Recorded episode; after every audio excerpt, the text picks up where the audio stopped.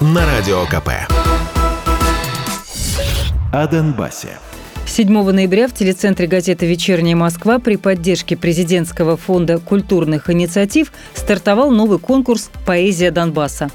Конкурс будет проводиться в виде поэтического шоу-турнира авторов в прямом эфире в интернете. В ходе эфира критики комментируют звучащие стихотворения авторов и выбирают победителей. Трансляция выступления конкурсантов доступна на сайте поэзиядонбасса.рф, на видеохостингах Рутюб и YouTube. Экспертный разбор прозвучавших произведений ведут лучшие литературные критики. Финал и награждение победителей пройдет в марте 2023 года.